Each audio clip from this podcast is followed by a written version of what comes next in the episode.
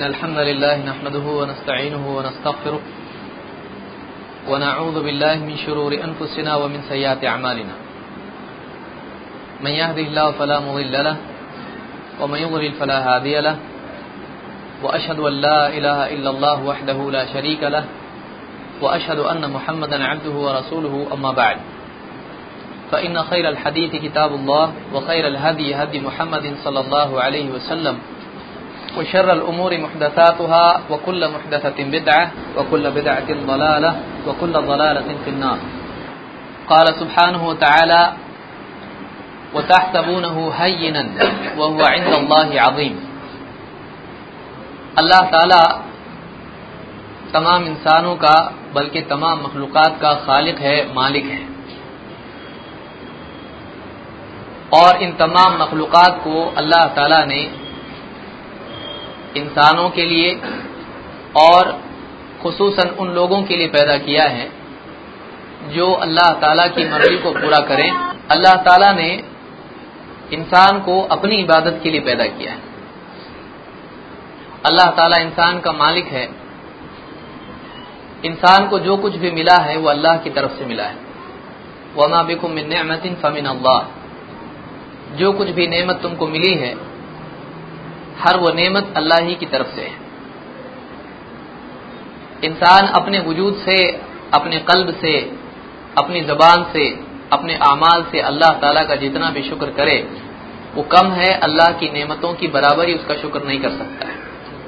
अल्लाह ताला ने इंसान को तमाम नेमतें अता की, ज़िंदगी दी, जिस्म दिया, और इस जिस्म की बका के लिए, इसकी हयात के दवाम के लिए ये तमाम नेमतें अल्लाह ताला ने इंसान को दी हैं। इसका मकसद ये नहीं है कि इंसान इन नेमतों को अपनी ख्वाहिश और अपनी मर्ज़ी के मुताबिक इस्तेमाल करे, बल्कि हयात का मिलना और इस ज़िंदगी का, इस मौके का मिलना और इसमें तमाम नेमतों का हसूल इनका हासिल होना एक मकसद के लिए है। और वो मकसद ये है कि बंदा अपनी चाहत को छोड़ के अपने रब की चाहत को पूरा करे। वो अपनी मर्ज़ी, अपनी ख्वाहिशात, अपनी चाहतें, इन तमाम चीज़ों को अल्लाह ताला की शरीयत, अल्लाह ताला के हुक्मों के ताबे कर। इसीलिए वमा खलकुल वल इंसा इल्लाबून की तफसीर में एक कौल जो अली रज़ी अल्लाह तु का है, अली नबी तालिब रज़ी अल्लाह तु एक कौल ये भी है कि इसके माना ये है कि अल्लाह ताला ने क्यों पैदा किया? इबादत के लिए। इसका मतलब क्या है? फरमाते हैं आमुरहुम व अनहाहum अल्लाह ने इसलिए पैदा किया ताकि मैं इन्हें हुक्म दूँ और इन्हें मना करूँ। अल्लाह ताला ने बंदों को पैदा किया, उनको अकल दी, उनको सोचने, समझने की सलाहियत दी। फिर भले बुरे की तमीज के लिए अल्लाह ताला ने एक तो उनकी फितरत उनको दी कि इस फितरत की बुनियाद पर वो तमीज कर पाए दूसरे अल्लाह ताला ने नबियों के ज़रिए से, रसूलों के ज़रिए से हक और बातिल का इल्म, हलाल और हराम का इल्म और सही और गलत की तमीज के लिए शरीयत अदा की। अल्लाह ताला ने एक तो इंसान को फितरत दी, जिससे वो गंदगी से अपने आप को बचाए, बुराइयों से अपने आप को बचाए, खैर की तलब उसमें रखी। और दूसरी तरफ़ अल्लाह ताला ने इंसान की बसीरत को मजीद जिला और रोशनी अता करने के लिए अपनी तरफ़ से एक नूर, एक किताब, एक हिदायत अता फरमाई। अल्लाह ताला ने हर दौर में इंसान को रहबरी दी। हर दौर में इंसान के लिए अहकाम थे। अल्लाह की तरफ़ से कुछ हुक्म थे, कुछ इबादतें थी जिनका करना लाजिम था। हलाल और हराम की तकसीम थी। कुछ चीज़ों को अल्लाह ने हलाल किया, कुछ चीज़ों को अल्लाह ने हराम किया। अल्लाह ताला ने बंदों की मसलहत के एतबार से बंदों की भलाई के लिए अपनी तरफ़ से शरीयत रखी। अगर अल्लाह ताला ने कोई चीज़ बंदों पर फ़र्ज़ की है तो इसमें बंदों ही का भला है। अगर अल्लाह ताला ने किसी चीज़ से इंसान को मना किया है, अगर इंसान के दिल में उसकी तमन्ना है, उसकी चाहत है, उसकी रगबत है, इसके बावजूद अल्लाह ने अगर उसको उससे मना किया है तो ये बंदे पर जबर और जुल्म नहीं है, बल्कि अल्लाह की तरफ़ से बंदे पर रहमत है, अल्लाह की तरफ़ से बंदे की भलाई उसमें है। अल्लाह जानता है, बंदा नहीं जानता है। इसीलिए आप देखेंगे कि आदम सलाम को ख्वाहिश पैदा हुई उस पेड़ के फल के खाने की, शैतान की तरगीब से। शैतान उसी पेड़ की तरफ़ आदम सलाम को ले गया, जिसकी तरफ़ जाने से अल्लाह ताला ने मना किया था। वला तकरबा भी शजरा फतकूना मिन अल्लाह ताला ने वाज तौर पर हुक्म दे दिया था जन्नत में आदम सलाम को और उनके साथ उनकी बीवी हवा को, जो कि सारे इंसानों के माँ और बाप हैं। अल्लाह ताला ने वाज हुक्म दिया था कि इस पेड़ के करीब भी मत जाना। फतकूना मिन अलिमीन अगर तुम गए तो तुम जालिमों में से हो जाओगे। खुद तुम अपनी ऊपर जुल्म करने लगोगे। तुम यहाँ की रात से निकलकर दुनिया में चले जाओगे और अपने आप को मुसीबत में फंसाने के जिम्मेदार तुम खुद होगे। ये तुम्हारा अपने ऊपर जुल्म करना होगा। वला तकरबा मिन लेकिन शैतान ने क्या किया?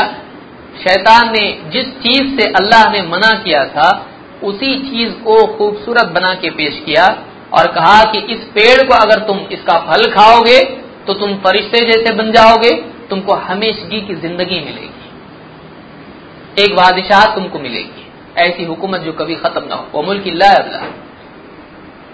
इल्ला तकुना मलकईन तुम फरिश्ते बन जाओगे। तुमको हमें हमेशगी मिलेगी। और तकुना मिन खालिदीन, हमेशा की ज़िंदगी तुमको मिलेगी। एक ऐसी चीज़ जो आदम सलाम के लिए मुजिर थी, नुकसान देने वाली थी। ऐसी चीज़ थी जिससे उनके जिस्म पर इज़्ज़त का लिबास जो अल्लाह ने रखा था, उस फल के खाने से उतर जाने वाला था। इबलीस ने, शैतान ने वही फल खाने पर उनको मजबूर किया, उसी की तरफ़ उनको रगबत दिलाई, जो उनके लिए नुकसान की चीज़ थी। इस वाक़े में जो आदम सलाम का वाक़ है, एक बहुत बड़ी इबरत है इस बात की मुसलमानों के लिए, जो अल्लाह की बात पर ईमान लाते हैं, जो ये मानते हैं कि अल्लाह जो भी हुक्म दे वो बंदे के भले के लिए होता है। उनके लिए इसमें एक नसीहत है कि इंसान को शैतान का हरबा इंसान पर यही है कि जो चीज़ इंसान के लिए बुरी है, शैतान उसको खूबसूरत और नफे वाली और अच्छी और उमदा बनाकर पेश करेगा। ये कायदा अगर आदमी ज़िंदगी में याद रखे तो दिल में उमड़ने वाले जज्बात, दिल में पैदा होने वाली तमन्नाएँ, दिल में आने वाली चीज़ों की रगबत इंसान हमेशा अल्लाह की शरीयत पर उसको पेश करेगा, देखेगा अल्लाह ने इससे मना किया है या नहीं किया है। अल्लाह के रसूल सल्लल्लाहु अलैहि ने इससे मना किया है नहीं। क्योंकि जो चीज़ अल्लाह के हुक्म से बुरी है, अगर दिल में उसकी तमन्ना पैदा हो रही है, उसकी तरफ़ रगबत आ रही है तो यकीनी तौर पर बंदे की जिल्लत का दरवाज़ा खुलने में है। अब इसके अब इसके ऊपर है कि वो अपने हाथों से वो दरवाज़ा खोलता है या बंद रखता है। इसीलिए अल्लाह की हदें हैं, जिन पर पर्दे पड़े हुए हैं। एक मुस्तकिल रिवायत है, मुस्तद अहमद की और तिरमिजी वगैरह में भी रिवायत है, कि अल्लाह की हदें हैं, दरवाजे हैं। सिरात मुस्तकीम की दाएँ बाएँ। और जब भी बंदा खोलना चाहता है, पर्दा हटाना चाहता है वाइज उससे कहता है कि इसको मत खोल। अगर इसमें चला जाएगा, हलाक हो जाएगा। इंसान की हलाकत की इब्तदा क्या है? इंसान अल्लाह की शरीयत को छोड़ के अपनी चाहत और अपनी कलबी शहवत के पीछे चलने लगी है। जो जी में आया करना, हमारा दिल हमारा दिल शरीयत का माखज नहीं है। हमारी चाहते जन्नत में ले जाने का ज़रिया नहीं है। अल्लाह ताला ने इंसान को अक्ल दी, समझ दी और अल्लाह ताला ने इस अक्ल के सही चलने के लिए एक नूर, एक रोशनी दी। अब बताइए, एक तो अंधा आदमी है। अब उसको चाहे दिन हो या रात हो, उसको तो कुछ दिखाई देने वाला नहीं लेकिन आँख वाला आदमी भी हो। अगर अंधेरा हो जाए अंधेरे में आँख भी फ़ायदा नहीं देती है। दुनिया अंधेरे की तरह है। दुनिया की ज़िंदगी यहाँ पर अंधेरा है। चाहे आदमी कितनी अच्छी आँख वाला क्यों ना हो। इस अंधेरे में जब तक अल्लाह की तरफ़ से मिले हुए नूर को इख्तियार आदमी नहीं करता है, अपने रास्ते की तलाश में, अपने अगले कदम के रखने में जब तक आदमी अल्लाह की तरफ़ से आई हुई हिदायत को अपने लिए नूर की तरह अख्तियार नहीं करता है वह आदमी ठोकर खाएगा, गड़े में गिरेगा। चाहे कितनी अच्छी आँख वाला चाहे उसको चश्मा हो या नहीं हो, चाहे वो जवानी की उम्र में हो, उसमें तो ज़्यादा खतरा है, क्योंकि तजर्बा भी नहीं है। तो एक इंसान के लिए ये बात याद रखना ज़रूरी है कि जिसको हम अच्छा समझे, ज़रूरी नहीं वो अच्छा हो। जिसको हम बुरा समझे, ज़रूरी नहीं वो बुरा हो। अच्छे और बुरे की तकसीम के लिए अल्लाह ताला ने अपनी तरफ़ से वही अदा की है। इसीलिए अल्लाह ताला ने कुरान करीम को नूर कहा। अल्लाह ने इसको नूर कहा है। अल्लाह के नबी सल्लल्लाहु अलैहि इसलिए भेजे गए ताकि इंसानों को अंधेरों से, गुमराही से निकाल के नूर की तरफ़ ले आए। किताब तुखरी जन्नासा मीना गुलमाती नूर बिन रबिहिम आला सिरातिन, सिरातिल हमीद। अल्लाह ने फरमाया कि ये किताब है। इसलिए हमने नाजिल की है कि ए नबी, आप अपने रब के हुक्म से, अपने रब के इज्न से, लोगों को अंधेरों से उजाले की तरफ़ अल्लाह जो अज़ीज़ है, हमीद है, उसकी सिरात की तरफ़ ले आओ। अंधेरों से निकाल के उजाले में लाने वाली किताब ये अल्लाह की किताब है। और इस किताब की तफकीम की ज़िम्मेदारी, समझाने की ज़िम्मेदारी मोहम्मद रसूलुल्लाह सल्लल्लाहु अलैहि वसल्लम कि अल्लाह के रसूल सल्लल्लाहु अलैहि वसल्लम ने बतलाया कि क्या अच्छा है, क्या बुरा है, क्या सही है, क्या गलत है। हम अपनी अकल चाहे कितने अकलमंद हो, हम नहीं समझ सकते हैं। हम खुद नहीं समझ सकते हैं जब तक कि हम अल्लाह के रसूल सल्लल्लाहु अलैहि वसल्लम की तरफ़ से मिलने वाली वही को अपने लिए रहनुमा न बनाए। तो बुनियादी नुकता याद रखना ज़रूरी है कि हम बाज अवकात किसी चीज़ को हल्का समझते हैं। लेकिन अल्लाह के नज़दीक वो बहुत संगीन होती है। बाज अवकात हमारा समाज किसी चीज़ को गलती करार दे देता है, बुरा करार देता है, लेकिन वही अल्लाह के नज़दीक ऐन दीन, बल्कि दीन का सबसे अहम रुकन होता है। समाज माखज नहीं है, समाज सोर्स ऑफ़ नॉलेज नहीं है, समाज पैमाना नहीं है, अकल पैमाना नहीं है, अकल समझने का ज़रिया है, अकल तराजू नहीं है, अकल तराजू नहीं है।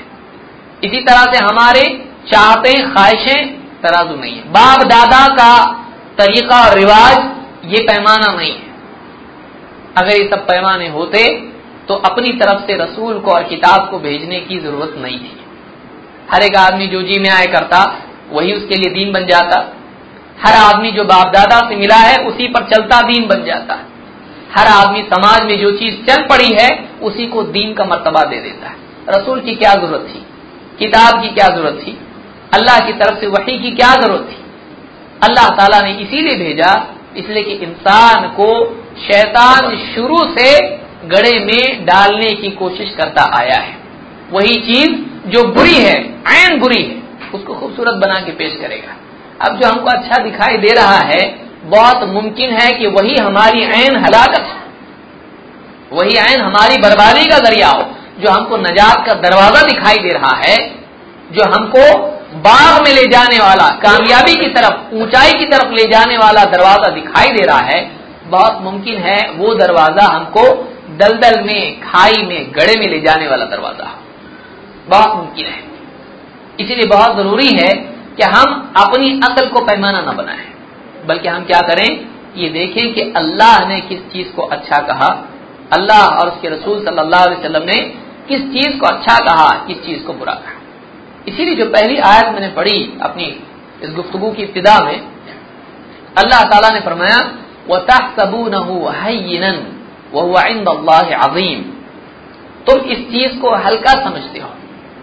तुम्हारी निगाह में ये चीज़ हल्की है, लेकिन वह अल्लाह अजीम, लेकिन अल्लाह के नज़दीक ये चीज़ बड़ी भारी है, बहुत भारी है, बहुत संगीन है।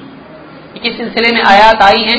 आयशा रज़ी अल्लाह तला के सिलसिले में जब उन पर मुनाफिकीन ने और बहुत सारे भोले भाले मुसलमानों ने गलती से तोहमत लगा दी थी, उस वक्त में इस बात को नबी की बीवी और उम्मातमिन में से एक माँ मुसलमानों की, उनके बारे में जो कलाम बाद लोगों की जबान से निकल गया, अल्लाह ताला ने उस कलाम के बारे में कहा वह तहसबू न तुम्हारे लिए तो ये बोल देना बहुत हल्का है। वह अजीम। लेकिन ऐसी बात जबान से निकालना अल्लाह के नज़दीक बहुत ही संगीन बात है, बहुत ही भयानक बात है। इससे मालूम हुआ कि बाज अवकात एक बात इंसान की निगाह में हल्की होती है और एक बात, वही बात अल्लाह के नज़दीक बहुत ही संगीन होती है। अगर इस बात को आप जहन में रखें और हमारे इस आज के समाज का बगौर मुशाहदा करें तो आपको दिखाई देगा कि शैतान ने मुस्तकिल मेहनत करके, कोशिश करके, माशरे का हश्र और उसका हाल ऐसा बिगाड़ रखा है कि बहुत सारी चीज़ें जो आन आखिरत में नजात का ज़रिया थी, जो कब्र में पूछे जाने वाले सवालात में से सबसे पहला सवाल थी, जो आदमी की नेकियों के लिए सबसे लाजमी शर्त थी, शैतान ने यह कर दिया कि उसी को बिगाड़ साबित कर दिया। लोगों की निगाह में, तोहीद आज औलिया की बेहरमती, बेदीनी और रसूल की शान में गुस्ताखी बन गया कैसे हुआ? शैतान ने किया लोगों के नज़दीक शिरक, औलिया की शान में गुलू, उनको अल्लाह के बराबर बना देना। अल्लाह के रसूल सल्लल्लाहु अलैहि की ताजीम इतनी करना कि रुबूबियत की हदूद पार कर देना। अल्लाह के बराबर बना देना। शैतान ने इसको क्या कर दिया? नबी से मोहब्बत का तकाजा उसको बना दिया। ये अहम दीन है। इसके बगैर मुसलमान ही नहीं होता आदमी। कई ऐसी गलत बातें हैं जो इस्लाम में नहीं है, बर्बादी है। इंसान के दीन को खत्म करने वाली है। शैतान ने उसी को क्या किया? इस पेड़ के करीब जाओ, इसका फल खाओ। जैसा जन्नत में हुआ था, दुनिया में तो और ज़्यादा आसानी है। शैतान ने क्या किया? बहुत सारी बुराइयाँ जो अल्लाह के नज़दीक बहुत संगीन थी, उसको खूबसूरत बना के उसने पेश किया। ऐसी कौन कौन सी बुराइयाँ हैं जिनके बारे में आज मुसलमान लापरवाह है और अल्लाह के नज़दीक बहुत सख्त है, लेकिन मुसलमानों की एक बहुत बड़ी तादाद है। जिसको अगर आप अक्सरियत कहें तो ये ज्यादती न होगी कि मुसलमानों की एक बहुत बड़ी तादाद है। जो इन चीज़ों को इतना सीरियस नहीं है। इतना ज़्यादा सीरियस ये मामला नहीं है। आप बताइए, इससे ज़्यादा पैमानों की और तराजू के बिगाड़ की अलामत क्या होगी कि एक मुसलमान उसके हाथ में अगर नाक साफ़ करने में कुछ गंदगी लग जाए तो उसके धोने की फ़िक्र वो करता है। लेकिन वही मुसलमान अगर खड़े होकर कहीं पेशाब करता है तो उसके धोने की फ़िक्र उसको नहीं। है कि नहीं है ऐसा? कितने मुसलमान हैं? जिनकी नमाज़ छोड़ने का सबब क्या है? नमाज़ के छोड़ने का सबब यह है, तहारत नहीं है। अगर वो बैठता है कहीं ज़मीन पर, और ज़मीन पे अगर बैठने के बाद उसको कोई बताए कि पान खा के किसी ने थूक दिया था यहाँ पे तो क्या मजाल है कि वो आदमी कहे कोई बात नहीं। खसूस अगर सफ़ेद कपड़े पहने हुए हो और शादीशुदा भी हो। क्या घर पे जाके बातें सुनना है? कहाँ बैठते हैं? अगर सफ़ेद कपड़े पहने हुए और उसको बता दिया किसी ने, अरे यहाँ तो किसी ने अभी थूका था, पान खा के तो पान का लुआब किसी मुसलमान का हो, खसूसन वो तो नापाक नहीं होता गैर मुस्लिम का भी नापाक नहीं होता है। उसका लुआब नजी से इसकी कोई दलील नहीं है। अब वो लग जाए, फ़ौरन उठेगा, भागेगा, मस्जिद तलाश करेगा, इस्तिंजा खाने में जाएगा, साफ़ सुथरा हो के पाक साफ़ मुसलमान बन के बाहर आएगा। लेकिन ये वही मुसलमान होगा कई ऐसे लोग होंगे कि गाड़ी पे जा रहा है और हाजत उसको पेश आ गई, पेशाब की हाजत। अब वो क्या करेगा? गाड़ी रास्ते में कहीं लगा देगा और कभी तो रास्ते ही के किनारे और कभी कोई पब्लिक टॉयलेट में चला गया, पानी का इंतज़ाम है, नहीं है, ढीला, मिला, नहीं मिला, टाइम नहीं है, ऑफ़िस जल्दी जाना है, मीटिंग में पहुँचना है। क्या करेगा? पेशाब कर लेगा, इसी तरह से मामला हल कर लेगा, सफ़ाई नहीं करेगा। आप बताइए, एक चीज़ नजासत नहीं है, उसकी सफ़ाई का एहसास कितना ज़्यादा है? एक चीज़ नजासत है, उसकी सफ़ाई का एहतमाम है, नहीं है। इसको कहते हैं पैमानों का बिगड़ जाना। इसको कहते हैं, मुसलमान की निगाह में अल्लाह के नज़दीक संगीन क्या है और क्या नहीं है, इसकी परवाह का न होना। उसके अपने समाज के एतबार से, उसके अपनी अकल के एतबार से, उसके अपने मिजाज के एतबार से अब वो तकसीम कर लेता है, ये अच्छा ये बुरा है। ये हल्का है, ये संगीन है, ये सीरियस है, ये लाइट है। इसमें ज़्यादा टेंशन लेने की ज़रूरत नहीं है। कितनी चीज़ें ऐसी हैं। आज की इस मुख्तसर सी गुफ्तगु में मैं चाहूँगा कि ऐसी बातें जो आज मुसलमानों में आम हो चुकी हैं, लेकिन इस्लाम में ये बातें बड़ी संगीन हैं। लेकिन मुसलमानों में से बहुत सारे हमारे भाई और हमारी बहुत सारी खातन उनको भी इन चीज़ों का एहसास नहीं है। ऐसी कुछ चीज़ें हम देखेंगे। बहुत ज़्यादा ऐसी चीज़ें हैं। हमारा समाज आज पूरा ही मामला बिगड़ चुका है। पुराने मिजाज खराब हो चुका है। इल्ला माशा बहुत कम लोग हैं जो कुरान सुन्नत की पाबंदी अकीदतन व अमलन व कौलन और तालीमन व तालुमन करते हैं। बहुत कम लोग हैं। वरना अक्सरियत का हाल ये है कि बस भीड़ के पीछे चल रहे हैं और जी में आया कर रहे हैं। तो ऐसी कौन कौन सी चीज़ें हैं ताकि हम खसूस दुआत जो दाई हैं, जो अपने माशरे की सलाह करना चाहते हैं कम से कम अपने घर की सलाह करना चाहते हैं, इन लोगों के सामने ये बातें रहें कि वो किन किन चीज़ों पर ध्यान दे कहाँ कहाँ शैतान धोखा देके सीरियस को लाइट बना सकता है। देखिए, ये बात याद रख के चलने की है कि शैतान आयन वो चीज़ जो बहुत नुकसान वाली होगी, उसको हल्का बना के पेश कर इसके बगैर तो धोखा नहीं दे सकता है। उसके बगैर तो धोखा नहीं दे सकता है। एक आदमी अलर्ट हो, किसी चीज़ को एकदम बुरा समझ रहा हो उसमें उससे मुबतला होने के चांसेस कम हैं। अगर उसको ढकेलना है तो शैतान करेगा यही कि बताएगा इतना सीरियस नहीं है। बल्कि बाद अवकात हिम्मत करके वो ये भी करेगा कि बताएगा ये तो असल दीन है। इसमें तुझको जन्नत मिलेगी। तो ऐसी कौन सी चीज़ें हैं? आइए देखते हैं।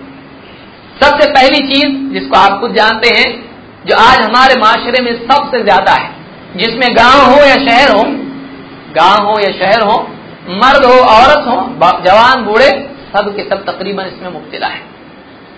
ये सबसे बड़ी गंदगी जो अल्लाह को सबसे ज़्यादा नापसंद है। ये अल्लाह की जात सिफात में और उसकी इबादत में शिरक है। आज आम तौर से शिरक को दीनदारी कहा जाता है। जो शिरक अल्लाह की शान में गुस्ताखी है, इसको औलिया की ताजीम समझा जाता है। वही चीज़ जो अल्लाह के साथ, अल्लाह की सिफात में शिरक करना है अल्लाह के बराबर किसी को बना देना है, मखलूक को खालिक के बराबर करना है, उसके औसाफ में आज उसको नबी की ताजीम, नबी की मोहब्बत कहा जाता है। आज बुज़ुर्ग परस्ती, कब्र परस्ती, अंबिया की ताजीम में गुलू औलिया की ताजीम में गुलू पीर परस्ती आज आम तौर से मुसलमानों में पाई जाती है। ये शिरक है, ये शिरक है। अंबिया की ताजीम की जाए, औलिया का एहतराम किया जाए उस्ताद का एहतराम किया जाए, लेकिन अल्लाह का मकाम किसी और को नहीं दिया जा सकता है। ये बात याद रखी जाए। अल्लाह ताला कुरान करीम में फरमाता है अल्लाह खालिस खबरदार, दीन खालिस अल्लाह ही के लिए है। यानी अपने पूरे दीन को, अपनी इबादत को, अपने अमाल को, अपनी दीनदारी को ज़ाहिर व बातिन के एतबार से खालिज कर देना यह हक अल्लाह का है। अल्लाह के सिवा हमारी इबादत व अमाल का कोई और हकदार नहीं है। अल्लाह खालिस, खबरदार दीन खालिस अल्लाह ही का हक है। अल्लाह ही के लिए दीन को खालिज करना चाहिए। वल्लवीन तखदुमिंदून ही अलिया मा नबुदुम इल्ला जुल्फा। जिन लोगों ने अल्लाह के सिवा अपने और कारसाज बना रखे हैं, औलिया बना रखे हैं, औलिया यहाँ पर कामों के बनाने वाले के माना में है। जिन्होंने अल्लाह के सिवा औरों को अपने काम बनाने वाला करार दिया है, उनका क्या कहना है? उन औलिया की, उन बुतों की, उन लोगों की इबादत करने में वो क्या दलील देते हैं? उनका क्या मकसद है? उनकी क्या नीयत है? अल्लाह ताला फरमाता है, उनका कहना यह है माना हम इनकी इबादत, हम इबादती उमूर इनके लिए सिर्फ़ इसी वजह से करते हैं जुल्फा, कि वो हमको अल्लाह के कुछ और करीब कर लें। वो अल्लाह के हमको और नज़दीक कर दें। हमको अल्लाह की नजदीकी इनके वसीले से मिल जाए। दरगाह पे जाके जानवर की कुर्बानी क्यों देते हैं? ताकि बुज़ुर्ग खुश हों, और बुज़ुर्ग खुश होने के बाद हमारा बेड़ा पार हो जाए। हम तो पापी लोग हैं। हम गुनाहगार लोग हैं। हमारा दामन गुनाहों से तार तार है। अब ये अल्लाह वाले हैं, ये अल्लाह के करीब हैं, अगर ये खुश तो रब खुश। अगर अल्लाह वाले खुश हो जाएँगे तो अल्लाह भी खुश हो जाएगा। अल्लाह को खुश करना बड़ा मुश्किल है। इनको खुश करो, कम में खुश हो जाते हैं। कैसे खुश हो जाते हैं? चढ़ावा चढ़ा दो, नारियल चढ़ा दो, हार चढ़ा दो, या इनके ऊपर चादर चढ़ा दो, चाहे जुए का कारोबार हो, चाहे रेस का मामला हो, चाहे शराबी, शराब की भट्टी हो, कुछ भी हो, बाबा खुश हो जाते हैं एक चादर में। बताइए, ये औलिया की ताजीम नहीं है, ये औलिया के ऊपर तोहमत है कि वो गलत बातों से खुश होते हैं, रिश्वत लेते हैं। अल्लाह के नाफरमान बंदे, अल्लाह के हुक्म पूरे न करके औलिया के लिए चादरें चढ़ाएँ, औलिया खुश होते हैं। बताइए, औलिया ऐसे हैं कि जिनके नज़दीक अल्लाह की चाहत, अल्लाह के हुक्म की कोई वक़्त नहीं। अल्लाह के हुक्म का कोई उनके नज़दीक मकाम नहीं है। बस हमको खुश करो, हम अल्लाह को कर देंगे। ये किसका तरीका होता है? ये अल्लाह वालों का तरीका होता है, अल्लाह वाले ऐसे नहीं होते हैं। औलिया की रिदा अल्लाह की रिदा में होती है। जिस चीज़ से अल्लाह ना खुश औलिया ना खुश जिस चीज़ से अल्लाह खुश, औलिया खुश। वली बनता ही कब है जब वो अपनी चाहत को अल्लाह की चाहत के ताबे करते हैं। वो उस चीज़ से खुश हो जिससे अल्लाह खुश होता है। वो उस चीज़ से नाखुश हो जिससे अल्लाह नाखुश होता है। तो एक चीज़ आमतौर से आज मुसलमानों में पाई जाती है कि औलिया की ताजीम करके ऐसा ऐसा तरीका इस ताजीम में अख्तियार करते हैं जो अल्लाह के लिए खास है। कब्रों पे जाके सद्दे करना, कब्रों पे चढ़ावे चढ़ाना, कब्रों पे जाके दुआएँ करना, वहाँ पर जाके नज़र करना, वहाँ पे जाके कुर्बानियाँ करना, कंदोरी करना, क्या कुछ अल्फाज उसके लिए लोगों ने बना रखे हैं। वहाँ पे जाके नाड़े बांधना औलाद के लिए। वहाँ पे किसी का कोर्ट में मसला हल नहीं हो रहा है, किसी का औलाद नहीं हो रही, किसी को जॉब नहीं लग रहा है, किसी का बच्ची का रिश्ता नहीं हो रहा है, इस तरह के दुनियावी मसाइल में अल्लाह के आगे हाथ फैलाने की बजाय औलिया के यहाँ जाके नज़रें करते हैं और ये समझते हैं कि हमारे मसाइल औलिया के ज़रिए से हल होंगे। बात तो घरों में से औलिया को पुकारते हैं। या गौस अल मदद। कोई या रसूल अल्लाह। और या इस तरह की कई चीज़ें हैं। मुसलमानों में ये चीज़ आम है। बताइए, इसको ये शिरक है, ये गुनाह है। ये दीन में सबसे गंदी चीज़ जिसको करार दिया गया है, वो शिरक है। इस इस्लाम में, इस दीन में, जिसको मिटाने के लिए मोहम्मद रसूलुल्लाह सल्लल्लाहु अलैहि वसल्लम ने और सारे नबियों ने अपनी पूरी जिंदगियाँ सर्व कर दी, वो क्या चीज़? वो यही तो चीज़ है। नू सलाम के दौर से इंसानियत परेशान है, वो क्या है? औलिया की ताजीम, अल्लाह की ताजीम के मुकाबले में करना। बोला, भाला आदमी समझता नहीं है। क्यों नहीं समझता है? कुरान और सुन्नत का इल्म उसके पास नहीं है। और इसी जहालत का फ़ायदा उठा के शैतान और शैतान के पीछे चलने वाले इंसान को, एक सादे मुसलमान को गुमराह कर देते हैं। तो पहली चीज़ जो मुसलमानों में आम है, ये क्या है? शिरक है। और ये बुरी चीज़ है जिसको मुसलमानों में आज बहुत सारे मुसलमान इसी को दीनदारी समझते हैं। बल्कि दीन की सबसे अहम चीज़ इसी को समझते हैं। इसी तरह से दूसरी चीज़ मैं सारी चीज़ें ज़िक्र करना है, इसलिए इख्तिसार में आगे बढ़ूँगा, तफसील से हर चीज़ को अगर मैं ज़िक्र करूँगा तो बहुत ज़्यादा वक्त निकल जाएगा। इसको आमतौर से आप शिरक के बारे में सुनते रहते हैं इसकी ज़्यादा तफसील मैं नहीं दूँगा। लेकिन एक चीज़ इसके जिमन में मैं बयान करूँगा कि आज आमतौर से मुसलमानों में कोई अंगूठी पहनता है, कोई धागे बांधता है, कोई कड़े पहनता है और इसके लिए आमतौर से मुसलमानों में तरीका क्या होता है कि पुला बुज़ुर्ग की कब्र पर जाएँगे और वहाँ जाने के बाद रात में अपॉइंटमेंट होता है कि वहाँ पर कड़े मिलते हैं, पीतल के तांबे के, वहाँ पर तावीज मिलते हैं, वहाँ पर कागजात होते हैं, वहाँ पर कुछ और भी चीज़ें होती हैं। अब वहाँ का जो मुजाविर होता है, वो क्या करता है? वो उनके नाम लिख के चिट्ठियाँ बना देता है और वहाँ पर कड़े बुक होते हैं और रात भर बुज़ुर्ग की कब्र पर वो कड़े रखे जाते हैं। कभी बुज़ुर्ग की कब्र पर, कभी चादर के नीचे, कभी कहीं और। उनके असल जो कमरा होता है बुज़ुर्ग का कब्र वाला, उसके अंदर मजार जिसको कहते हैं, उसमें रखा जाता है। रात भर वो चार्जिंग होता है। रात भर उसमें पावर आता है। देखिए, यही कहा जाए, और क्या कहेंगे आप बताइए? उसमें पावर आता है। अब उसके बाद जब सुबह में वो तकसीम होगा तो कल कड़ा कुछ और था, आज कड़ा कुछ और है। कल वो बस एक धाक थी, आज उसकी बात कुछ और है। आज वो पावर में बढ़ गया है। अब चाहे दाएँ से मुसीबत आए, बाएँ से आए, ऊपर से आए, नीचे से कहीं से भी आए, अब कहीं से भी मुसीबत आएगी, एक कड़ा उसके लिए काफ़ी है। उसके बाजू पे कड़ा है, बस। अब वो कड़ा उसके लिए हर तरफ़ से सिक्योरिटी गार्ड हो गया है। एक रात में उसको क्या हो गया? एक हिफाजत करने वाला मिल गया। आप बताइए, नफा नुकसान इस तरह से पहुंचाना और इस तरह की सिफत चीज़ों में आ जाना, बुज़ुर्गों की कब्रों से लग के, उससे चिमट के, उससे जुड़ के, उससे अटैचमेंट एक रात का अटैचमेंट एक रात का रिश्ता, इतना पावर आइए मैं बताता हूँ कि सहाबा का अकीदा इस तरह की जोड़ी और अटैचमेंट से क्या था। उमर रज़ी अल्लाह तु के बारे में एक रिवायत है जिसको इमाम अल बुखारी और इमाम मुस्लिम ने किताबुल हज में इस रिवायत को नकल किया है। उमर रज़ी अल्लाह तला एक मरतबा मस्जिद हराम में हजर असवद के पास आए। अन उजा अल्फाज में रिवायत के बयान कर रहा हूँ। अन उमर रज़ी अल्लाह हजर असवद। हजर असवद के पास काला पत्थर काबा में लगा हुआ है। उसके पास आए फकबल उसको उन्होंने चूमा। और कहा, फकाला इन आलम अन्ना का हजर, ला तदुर वाला तनफा. कहा, मैं जानता हूँ, तू एक पत्थर है। तू ना नुकसान दे सकता है, ना नफा पहुंचाता है। और कहा, वलौला अन्नी रईतु नबी सल्लल्लाहु अलैहि युकब्बिलु कमा कब्बलतु. और अगर मैंने अल्लाह के रसूल सल्लल्लाहु अलैहि को नहीं देखा होता कि तुझको चूम रहे हैं, मैंने अल्लाह के नबी सल्लल्लाहु अलैहि वसल्लम को तुझे चूमता नहीं देखा होता, मैं कभी नहीं चूमता। इसमें दो बातें हैं, बुनियादी, और ये बहुत ही जामे रिवायत है, जो शिरक और बिदात दोनों के लिए बुलडोजर की तरह है।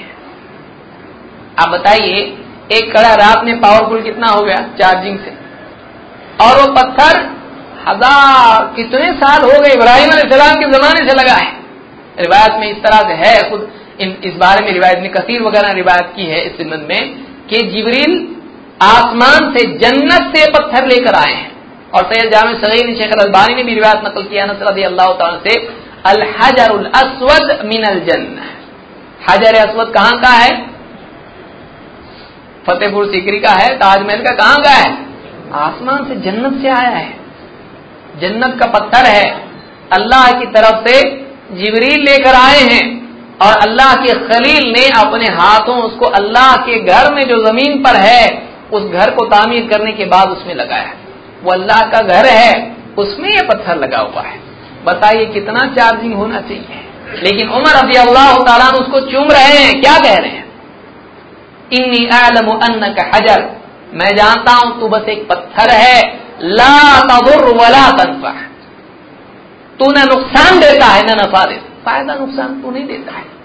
यानी अल्लाह के घर में लगा हुआ पत्थर, जिबरील का लाया हुआ पत्थर, इब्राहिम अल खलील सलाम, इनका लगाया हुआ पत्थर, इनका लगाया हुआ पत्थर, और जन्नत का पत्थर, अल्लाह के घर में नस्ब किया हुआ पत्थर, ये पत्थर कुछ नहीं कर सकता है। कौन कह रहा है? उमर रबी अल्लाह तला कह रहे कुछ नहीं कर सकता है। और एक रात में लगा हुआ, एक कड़ा तांबे का वो कहाँ का मालूम नहीं, किसका बनाया हुआ। एक रात में कौन से बुज़ुर्ग अल्लाह वाले थे कि नहीं, वो भी वेरीफाइड नहीं है। उनके यहाँ पर कब्र में रखने से अब ऐसा हो गया कि जिसके बाजू पर वो आए, उसके बाजू कोई बला ना आए। जिसके यहाँ पर बंद गया, धागा उसका बंद गया, पट्टी सर पे बंद गई, गले में कमर में नाड़ा कोई आ गया, खत्म। अब बताइए, क्या पैमाना है मुसलमानों का?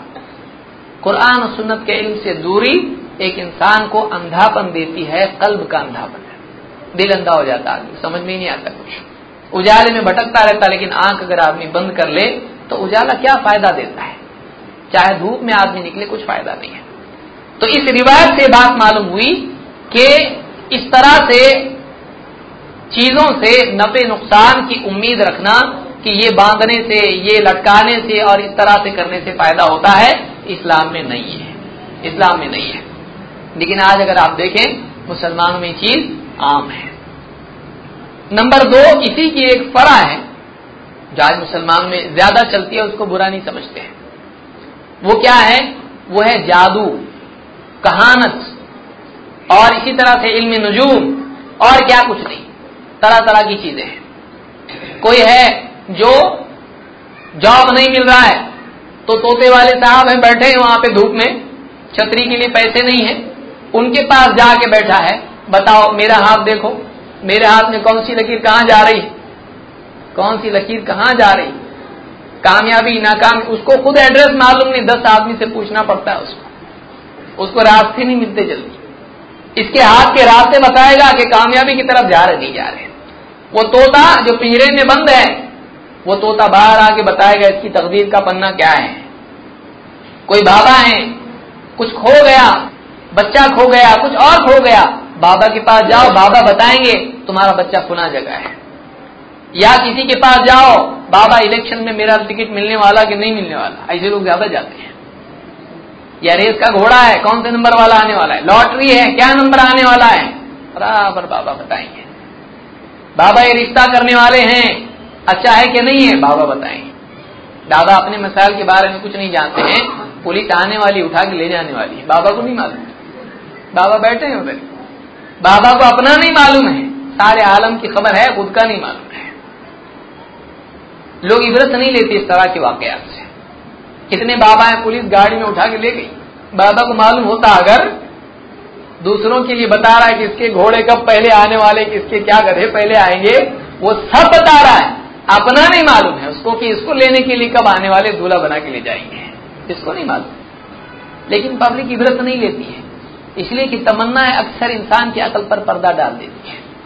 दुनिया के नफे की तलब और जो चाहिए उसकी हिर्स इंसान को अकल सही इस्तेमाल करने में माने हो जाती है, रुकावट हो जाती है।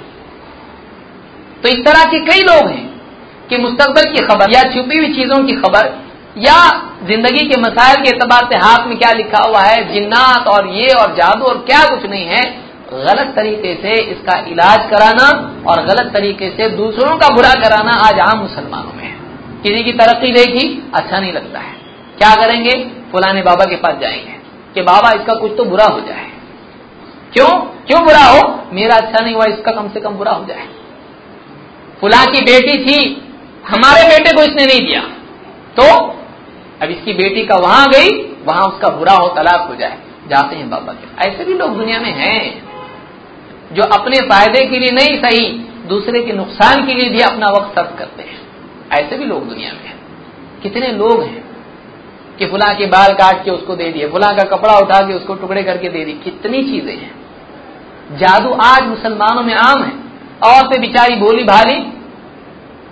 आप देखें आमतौर से मजारों पे भी, कब्रों पे भी और बाबाओं के पास भी औरतों का भीड़ जो है, झुरमट ज़्यादा दिखाई देगा दादा मेरा शोर जल्दी घर को नहीं आता है। ओवर टाइम कहता फ़ोन करें घर ऑफ़िस पे तो वहाँ बताते चले गए। कहा जाता मालूम नहीं। मुझसे दूर दूर रहता है। मालूम नहीं, शायद कहीं कुछ चक्कर है।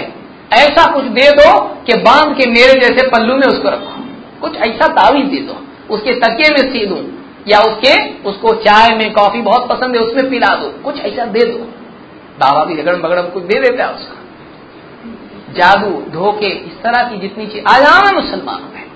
खास तौर से जितने कम पढ़े, अनपढ़ किस्म के लोग होते हैं, जो दीनी अनपढ़, दुनियावी अनपढ़ होते हैं, इनमें इस तरह के शॉर्टकट्स बहुत ज़्यादा होते हैं।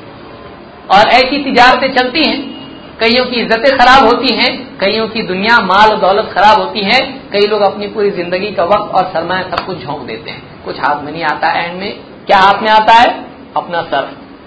एंड में हाथ में क्या आता है? सर हाथ में पकड़ के बैठ जाते हैं। कुछ भी नहीं मिला। तो ये जादू, ये भी आज मुसलमानों में आम है। कुछ लोग अखबार खरीदते हैं, इनकलाब और फुलाना और फुलाना अखबार। और अखबार में देखते हैं, आज आपका दोस्त मिलेगा। आज आपका फ़ायदा होगा। आज आपको नुकसान होगा। आपके दिन अच्छे नहीं चल रहे हैं। आज आपके दिन अच्छे नहीं चल रहे। अखबार में आता है, बारह किस्म के लोग हैं, बारह ही लोग हैं। जैसे बारह का आदत मालूम नहीं, क्यों बारह बज गए बोलते हैं ना लोग। तो बारह है इसका, साल के महीनों के एतबार इस दिन से, इस तारीख से, इस तारीख में जो पैदा हुआ, उसके लिए एक ग्रुप है। उस ग्रुप के सबका दिन आज अच्छा नहीं जाएगा। होता है इस तरह से। एरीज टॉरस और क्या कुछ नहीं होता है। तो इस ग्रुप के लोग जो हैं, आज इनका दिन अच्छा नहीं जाएगा। आज ये लोग कामयाब होंगे। आज वो लोग, यानी पैदाइशी डेट के एतबार से दिन अच्छे बुरे जाते हैं। अच्छा जो जुड़वा भाई पैदा हुए थे दोनों, उनका क्या, जो जुड़वा पैदा हुए थे, एक ने दूसरे की पिटाई की और कामयाब हुआ। अब बताइए, कौन कामयाब होने वाला था और कौन नाकाम? दोनों तो एक ही बजट में आ रहे हैं। कैसे? दो का है। लेकिन लोग जो हैं, उनको चाहिए कुछ तो भी एंटरटेनमेंट दिल चाहता है हाँ अब कुछ फ़ायदा होगा। कहीं चवन्नी भी मिल जाए। हाँ देखो लिखा हुआ था ना। एक रुपए का डॉलर भी मिल जाए फ़ायदा होगा लिखा हुआ था। हो गया फ़ायदा। आदमी तलाश में होता है आसमान में आप देखें बादलों को चाहे फूल देखना हो फूल दिखेगा और आपको परिंदा देखना हो परिंदा आपको जो देखना हो आपको दिख जाएगा। लोग वो देखते हैं जो देखने की तमन्ना उनमें होती है। थोड़ा भी सहारा डूबते को तिनके का सहारा मिल जाता हाँ, सुकून मिल जाता है। जादू आज मुसलमानों में आम है। लेकिन जादू का जादू कहलाना मुश्किल क्यों होता है? इसलिए कि जादू करने वाले अक्सर जादूगर भेद उनका मौलवी का होता है। और ज़रिया क्या होता है? कुरान पढ़ेंगे, ये करेंगे, अल्लाह का नाम लेके करेंगे, लेकिन होता क्या है? कई तावीज आप खोल के देखो, या जबरील, या मिकाइल, और क्या कुछ नहीं उसमें होता है। कई अमलियात करने वाले पुकारते कि इसको जिन्नात को खुश करते हैं। जादू आज मुसलमानों में आम है खास तौर से खातन में। अमलियात के नाम से जादू मुसलमानों में। अल्लाह के नबी सल्लल्लाहु अलैहि वसल्लम फरमाते हैं लई समिन्ना मन ततयरा वला मन तुतीरा लहू। वह हमें से नहीं है जो बदशगुनी ले, या वो जिसके लिए बदशगुनी ली जाए। शगुन लेते हैं ना? कि आज ये डेट निकाह के लिए बैठे हैं, फुलानी तारीख में निकाह नहीं होना चाहिए। क्यों? फुला चाँद और अकरब और यूँ और ये मामला है। अमावस है, उस दिन नहीं होना चाहिए। पूनम है, इस दिन नहीं होना चाहिए। तारीखें, दिन, मनहूस, सफ़र का महीना है, मुहर्रम का महीना है, इस महीने में मुसीबत आती है, शगुन लेना है। आपने फरमाया, वो हम में से नहीं जो बदशगुनी ले, और वो भी हम में से नहीं जिसके लिए ऐसा अमल किया जाए। इसलिए लोग क्या करते थे? कुछ काम करना है, काम होगा, नहीं होगा, कैसे मालूम पड़ेगा? परिंदा लेते थे, उड़ा देते थे, हवा में। अब परिंदे की मर्ज़ी कहीं भी जाए, लेकिन उसके जाने की बुनियाद पर यह अपना डिसीज़न लेता था। अकल अल्लाह ने इसको दी है ये अपनी अकल को इस्तेमाल करने की बजाय परिंदे की उड़ान से अपने फैसले ज़िंदगी के करता था। कैसे कि अगर परिंदा उड़ के दाई तरफ़ जा रहा है अच्छा अच्छा राइट अच्छा होता है, सीधी तरफ़ जा रहा है तो क्या होगा, काम बनेगा। और परिंदा अगर लेफ़्ट तरफ़ जा रहा है, काम बुरा होगा। राइट में गया तो अच्छा लेफ़्ट में गया तो बुरा। इसको ततयुर कहते हैं, पैर से नहीं है, पायर से है। कि परिंदे की बुनियाद पर अपनी ज़िंदगी के फैसले करते थे। तो अल्लाह के नबी सल्लल्लाहु अलैहि वसल्लम फरमाया, इस तरह के अमल करने वाले, ये अल्लाह के नजदीकी सही नहीं है। आपने फरमाया, हम में से नहीं है। और, औ तका हाना औ तुको ही न लहू। या वो जो काहिन वाला अमल करे, या जिसके लिए अमल किया जाए, कोई किसी से करवाए तो ऐसा अमल भी, ऐसा करने वाला भी हमें से नहीं। काहिन किसको कहते हैं? काहिन वो है जो छुपी हुई चीज़ों की खबर दे, गैर की खबरें, जो गैर की खबरें दे फ्यूचर की खबरें दें, मुस्तकबल की खबरें दें, इसको काहिन कहते हैं। औ तसहरा औ तुसहिर लहू औ तुसहिर लहू। या वो आदमी जो जादू करे, या जिसके लिए जादू किया जाए, ये हम में से नहीं है। जादू करने से आदमी इस्लाम से निकल जाता है। जादू करने से आदमी इस्लाम से निकल जाता है। तो काहिन वाला अमल करना, बदशगुनी लेना, अपने काम छोड़ देना किसी शगुन की वजह से, जैसे कोई बाहर जा रहा है, पीछे से कोई गरीब छींक लिया अरे काम नहीं होगा। पीछे से छेका क्यों तो मैं इंटरव्यू के लिए जा रहा हूँ। काम नहीं होगा। या टेबल पे दूध रखा हुआ है, गिर गया। बिल्ली ने गिरा दिया, इसने गिरा दिया, बेचारी बीवी ने गिरा दिया तो उसको बुरा शगुन देते, दूध का गिरना बुरा है। या जा रहा था, ये भी जा रहा था, बिल्ली भी जा रही थी। अब बेचारी वो बिल्ली, क्या करी, इसको देखा, उसने उसको देखा, दोनों ने एक दूसरे को देखा, बिल्ली रास्ता क्रॉस करके भाग गई। कहीं उसको पकड़ने के लिए तो नहीं आ रहा है। अब ये बेचारा वापस मुड़ गया। क्यों? इसलिए कि बिल्ली ने मेरा रास्ता क्रॉस किया है, मेरा काम नहीं होगा। घर पे उल्लू बोल रहा है रात में, कोई मरने वाला है। कौआ चिल्ला रहा है अच्छा कोई मेहमान आने वाला है। चप्पल पे चप्पल है, सफ़र होने वाला है। चप्पल उल्टी है अच्छा कुछ खराब होने वाला है। क्या चीज़ चीज़ें यानी एक मुसलमान जिसको कुरान और सुन्नत का इल्म अल्लाह ताला ने दिया वो इन चीज़ों में पढ़ के अपनी ज़िंदगी के बारे में फैसले करे, इससे ज़्यादा शर्म की चीज़ उसके लिए और क्या हो सकती है? जो आदमी कुरान और सुन्नत को छोड़ेगा, वो ऐसी जिल्लत अकली जिल्लत में पड़ेगा तो हमास में इस तरह की चीज़ों में पड़ेगा कि एक आदमी, अल्लाह ने इसको इज़्ज़त दी जानवरों पर, और अल्लाह के जो जानवर उसकी मखलूक उसके लिए पैदा की गई है, उनकी बुनियाद पर अपनी ज़िंदगी के फैसले करें। बताइए। ये सारी चीज़ें खुराफात हैं, जो आज मुसलमानों में आम है इसी तरह से बिदात मुसलमानों में आम है हर आदमी समझता है उसको हक है, दीन में जो जी चाहे, बस जज्बा आ जाए, जो चाहे करे। कोई फातिहा खानी कर रहा है, कोई मर गया, उसके लिए कुरान खानी हो रही है। कोई आदमी अल्लाह के नबी सल्लल्लाहु अलैहि से मोहब्बत उसके दिल में समाए समा नहीं रही है तो बारह रबी अव्वल मना रहा है, मीलाद मना रहा है। कोई आदमी एक कुंडे कर रहा है, कोई आदमी ग्यारहवीं कर रहा है कोई आदमी क्या कुछ नहीं कर रहा है, जो जी में आया कर रहा है। कोई पंद्रहवीं शाबान को इबादत रात भर कर रहा है, फजर नहीं पड़ रहा है। या अगले दिन से बेनमाजी फिर से वैसे ही हो रहा है। कोई किसी खास रात को मेराज की रात मान के मना रहा है, उस रात भर इबादत कर रहा है। उस रात में कब्रस्तान पर जा रहा है। कोई कब्रस्तान पर खाने की चीज़ें रख रहा है। कोई कब्रस्तान में अजान दे रहा है। कोई कब्रस्तान में अपने दिल में आ रहा है, टहनी लगा रहा है।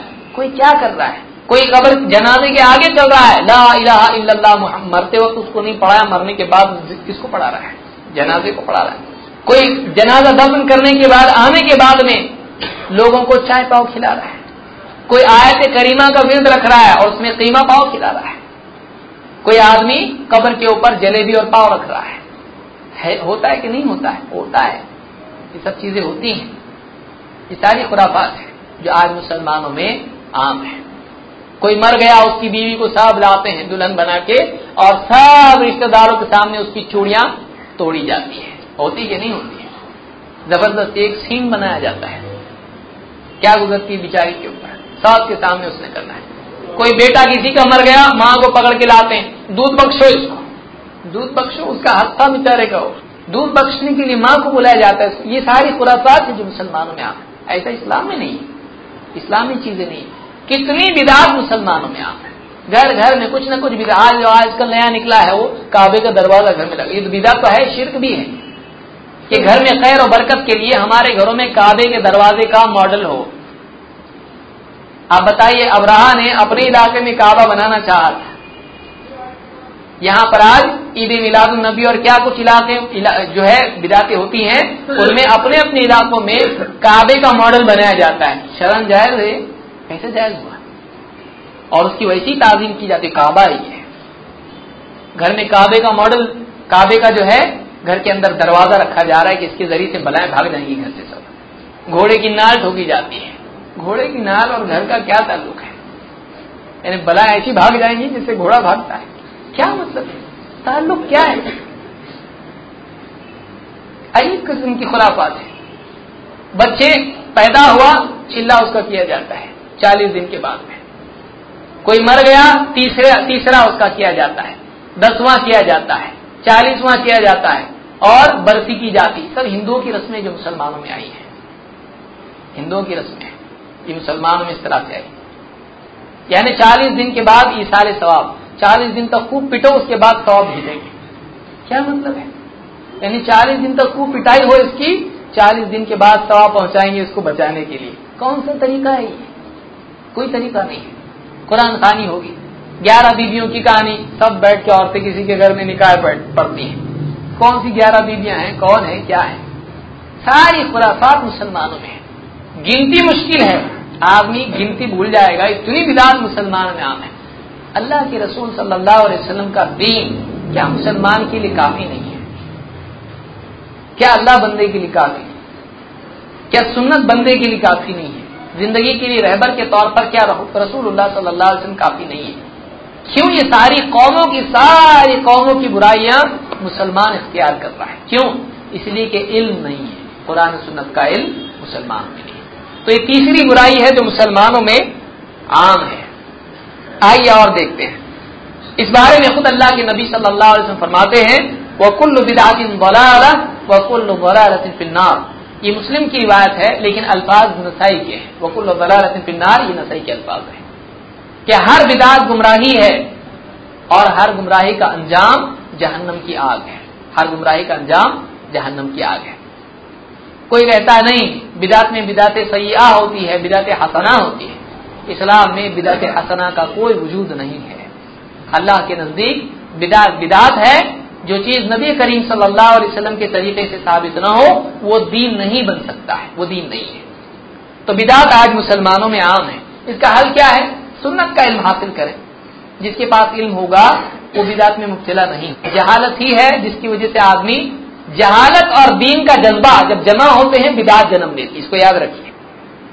जहालत और दीन पर चलने का जज्बा जब दोनों मिल जाते हैं, बिदात पैदा होती क्यों? अपने जज्बे से कुछ भी आदमी अमल करता है। जज्बे से कुछ भी आदमी अमल करता है। तो अपने दिल से कुछ भी अगर अमल करता है तो ये जज्बा आदमी के लिए नफे वाला नहीं है, जब तक कि उस जज्बे के साथ, उस जज्बे को शरीयत और इल्म की लगाम न इसलिए कि पिछली सारी कौमें गुमराह हुई हैं तो वो इसी जज्बे की वजह से गुमराह हुई हैं, जो इल्म के ताबे नहीं था। तो सिर्फ़ दीनी जज्बा नजात के लिए काफ़ी नहीं है, उसके लिए शरी इल्म भी दरकार है। चौथी चीज़ मुसलमानों में जो आम है, जो कि बुरी है, लेकिन आम है, वो क्या है? वो तहारत और नमाज़ के बारे में लापरवाही। जैसे कि मैंने शुरू में कहा था, आज देखिए मुसलमानों की अक्सरियत नमाज़ की तरफ़ नहीं आती है। नमाज़ के लिए एक दिन तय किया हुआ है, कौन सा दिन है? जुमा का दिन है। कि फ़र्ज़ किफाया के तौर पर जैसे होता है कि हफ़्ते भर की मुसीबत का जो है, उसको अपने पीठ से बोझ उठा के डाल दिए कि अपना जुमा का दिन है नमाज़ का। जुमा को नमाज़ पढ़ना है, उसके बाद में कहीं खाने जाना है, उसके बाद फ़िल्म देखने जाना है। है कि नहीं? है कई नौजवानों की रूटीन होती है कि नई फ़िल्म लगी है, क्या करना है? नमाज़ पढ़ना है जुमे की, और जुमा के बाद खुला होटल में खाना खाना है, और खाना खा के खुला फ़िल्म के लिए जाना है। ये रूटीन होता है। और बाकी हफ़्ता? बाकी हफ़्ता कुछ भी नहीं। पाँच वक्त की नमाज़ लाए। कोई एहसास नहीं। बाज कहते हैं, अगर उनको कहा जाए, चलो, नमाज़ का वक्त हो गया, जाएँगे। तारत नहीं है। तारत नहीं। मुसलमान है तुझको तहारत नहीं। तो पाक नहीं रह सकता है। आज मसाजिद से जुड़े हुए संजा खाने हैं। किसी आदमी में कोई मसला नहीं है।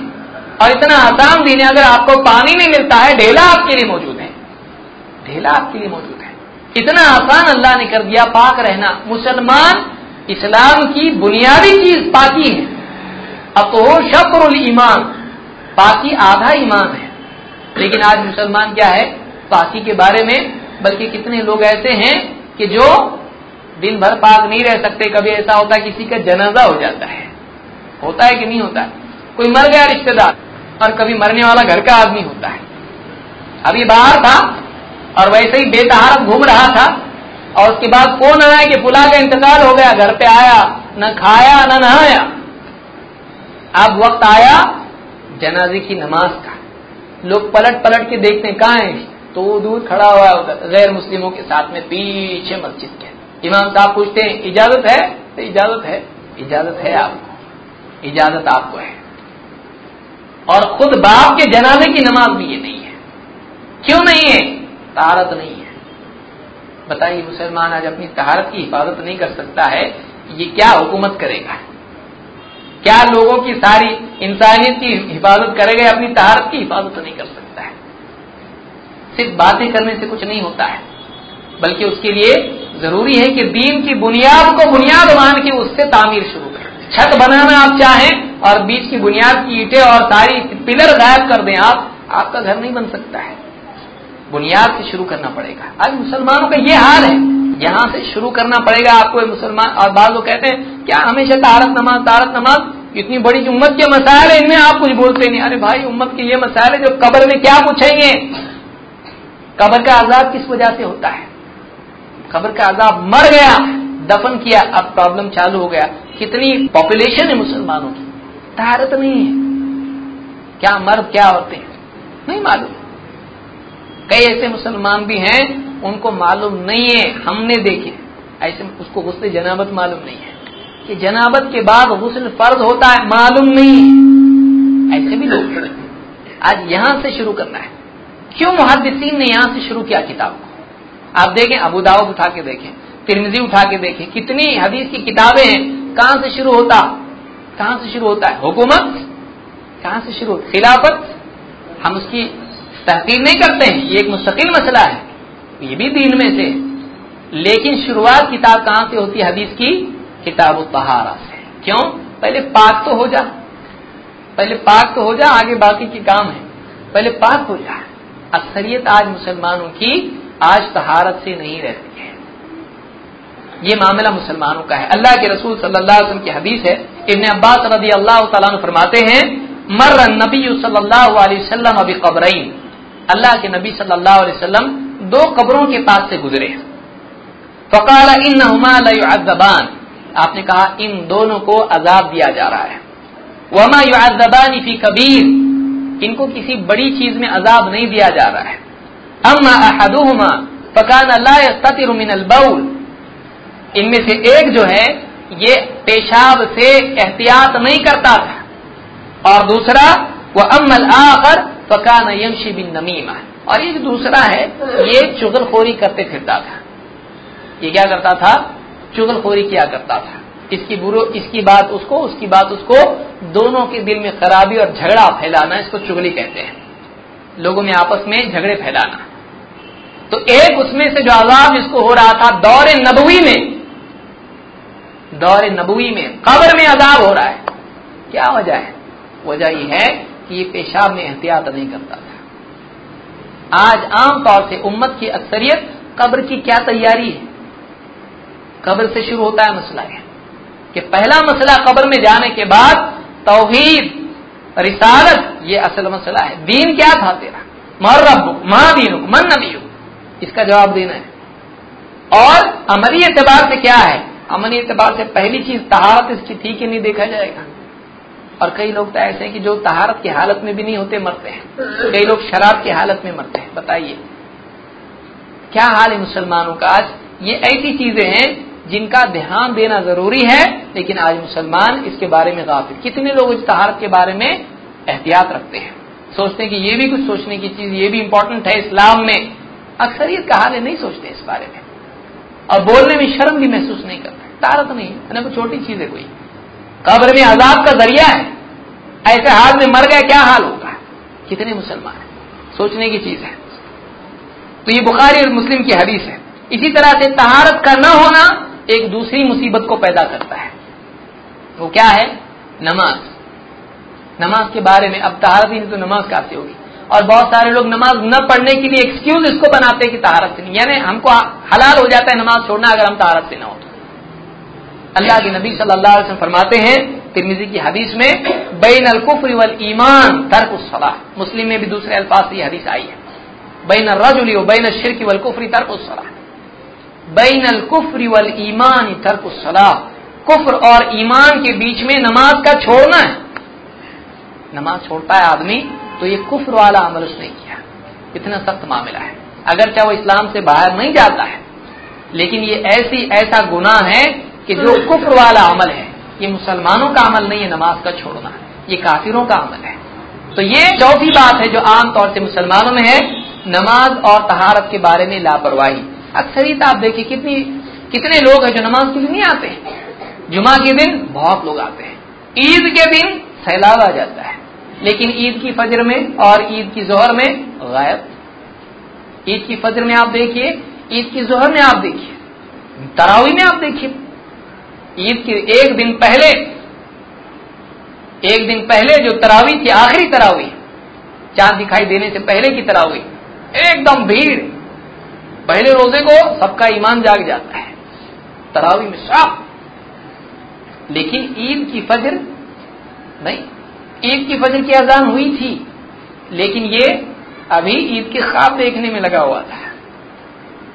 अजान हुई नहीं आया। लेकिन ईद की नमाज़ के लिए अजान हुई नहाया, धोया, बच्चों को नहलाया और इत्र लगाया, सुरमा आँखों में, ओहो, निकाह है इसका। दूल्हा बन के आया है। बस हार पहनाने की देर है उसको। इतना ही कम रह गया था। एक हाथ में एक बच्चा, दूसरे हाथ में दूसरा बच्चा। दोनों को लेके मस्जिद में। सबकी गर्दनें फलांगते हुए। आगे याद का नमाजी है आज। आज आगे जाऊँगा। आप बताइए क्या है? नए कपड़े एकदम। क्या मज़ा है कोई खराब इसके कपड़ों में आए? ये वही आदमी है जो अपनी तहारत की हिफाजत नहीं करता है। लेकिन आज ईद का दिन है। आज तो बस ईद का दिन है। लेकिन आज भी ईद का दिन कौन सी नमाज़ का दिन है? आज ईद की नमाज़ का दिन है। ऐसी नमाज़ कि अगर यहाँ आए, छूट जाए, वहाँ पूछता है, और कहा मिलेगी? अच्छा कितना शौक आ गया इसको नमाज़ का, कि एक नमाज़ छूट गई अगर ईद की तो पूछेगा आप कहा मिलेगी? बाइक किक मारेगा, सीधा जाएगा ईदगाह में, सबसे एंड में कहा मिलती? ईदगाह में मिलेगी वहाँ जाके पढ़ के आएगा। लेकिन पाँच टाइम की नमाज़ जो मेराज में ईद की नमाज़ तो नहीं मिली थी ना? ईद की नमाज़ मिली थी? मेराज में नहीं मिली थी ये पाँच नमाजों के सिवाय पाँच नमाजें जो अल्लाह के नबी सल्लल्लाहु अलैहि वसल्लम को मेराज की रात में अल्लाह ताला ने अता की थी और जिसका हिसाब कयामत के दिन होने वाला है, उसका क्या हाल है? उसका क्या हाल है? उसका हाल ये तो है कि किक मार के आना तो छोड़िए, उसके लिए मस्जिद के बाहर बैठा है गप शप चल रही, ईरान कुरान। और जैसी अजान हुई तो वहाँ से शैतान भाग रहा है, यहाँ से ये, चलो मिलते हैं कल। अजान हुई, यहाँ से भाग गया है। क्यों यहाँ बैठे बैठे लोग आएँगे, नमाज़ के लिए क्या सोचेंगे?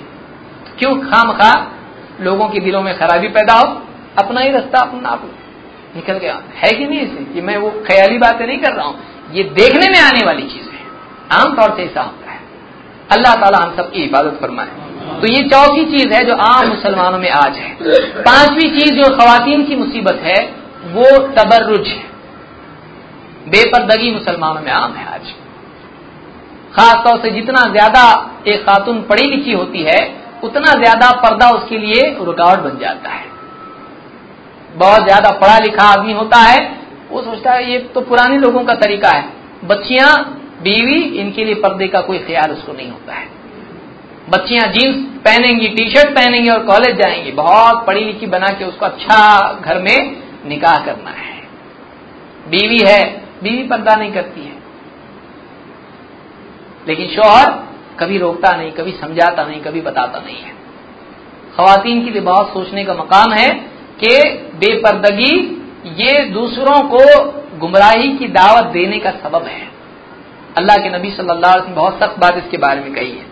अल्लाह ताला कुरान करीम में फरमाता है खातन से और खसूस अल्लाह के नबी सल्लल्लाहु अलैहि वसल्लम की बीवियों से वकर नफी बुयूथी कुन्ना वला तबर्रज न तबर्रुज जाहिलियत उला ये सूरह अल अहजाब की आयत नंबर तैतीस है।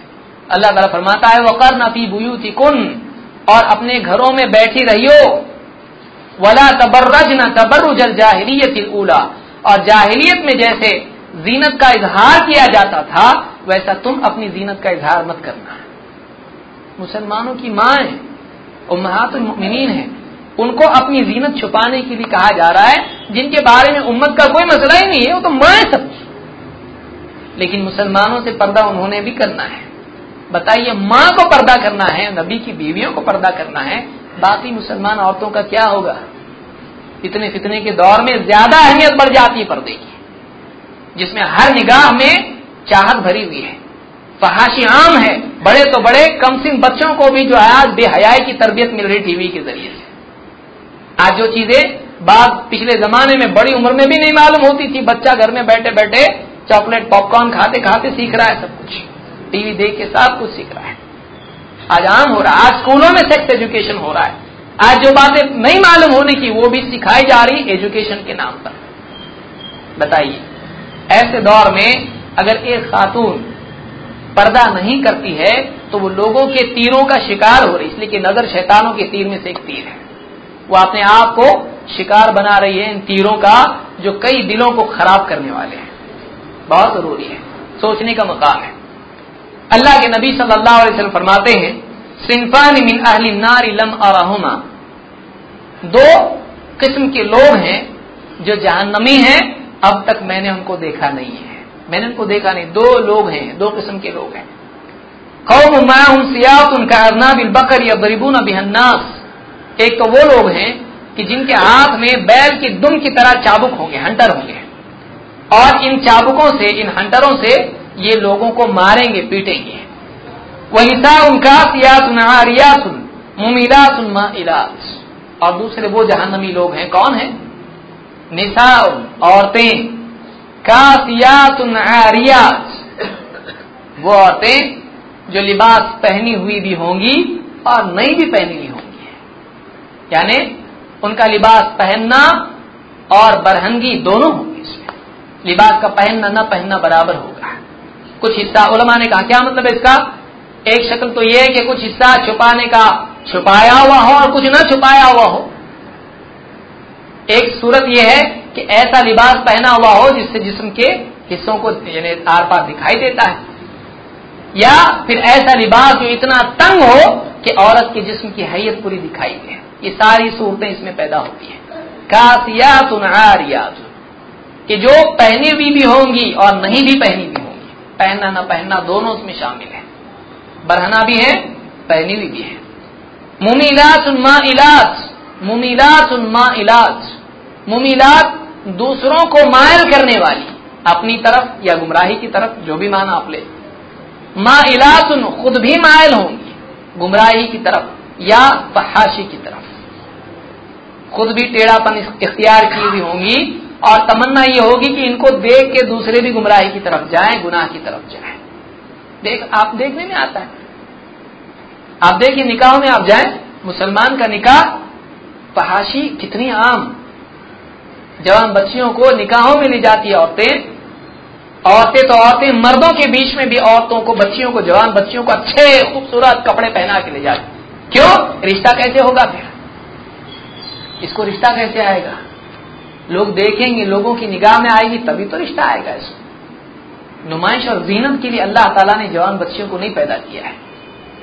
ये माँ बाप की ज़िम्मेदारी है कि हिफाजत करें अपनी औलाद की। हिफाजत करें। दूसरों के लिए इसको मुजयन करके पेश करना कि देखो हमारी बच्ची इतनी ज़्यादा शर्म, बेशर्मी जो है मुसलमान में नहीं होना मुसलमान हया वाला होता है। ये दिन हया वाला है। हर दिन की खसूसियत होती है। इस्लाम की खसूसियत हया है। ये हया वाला दीन है। लिकुल दीन इन खुलुक वखुलकुल इस्लाम अल हया खुद अल्लाह के नबी सल्लल्लाहु अलैहि वसल्लम की हदीस। हर दिन का एक मेयारी अखलाक, एक खास बात उसमें होती है। और इस दीन इस्लाम का मेयारी बात और इसकी खसूसी चीज़ क्या है? इसका आला तरीन चीज़ इसकी क्या है? ये हया है। आज मुसलमानों में हया नहीं। ईद का दिन है। ईद के अगले दिन आप देखिए, मुसलमान औरतें, जवान बच्चियाँ, बेपर्दगी के साथ, पूरे गहने और जीनत के साथ में गार्डन में जाते घूमने के लिए। अपनी जीनत का इजहार करने के लिए। क्या है दरगाहों पे आप देखें, दरगाहों पे जाते हैं, जीनत और रिश्ते वहाँ जुड़ते हैं। बेपर्दगी के साथ जाते हैं। जवान जवान बच्चियाँ।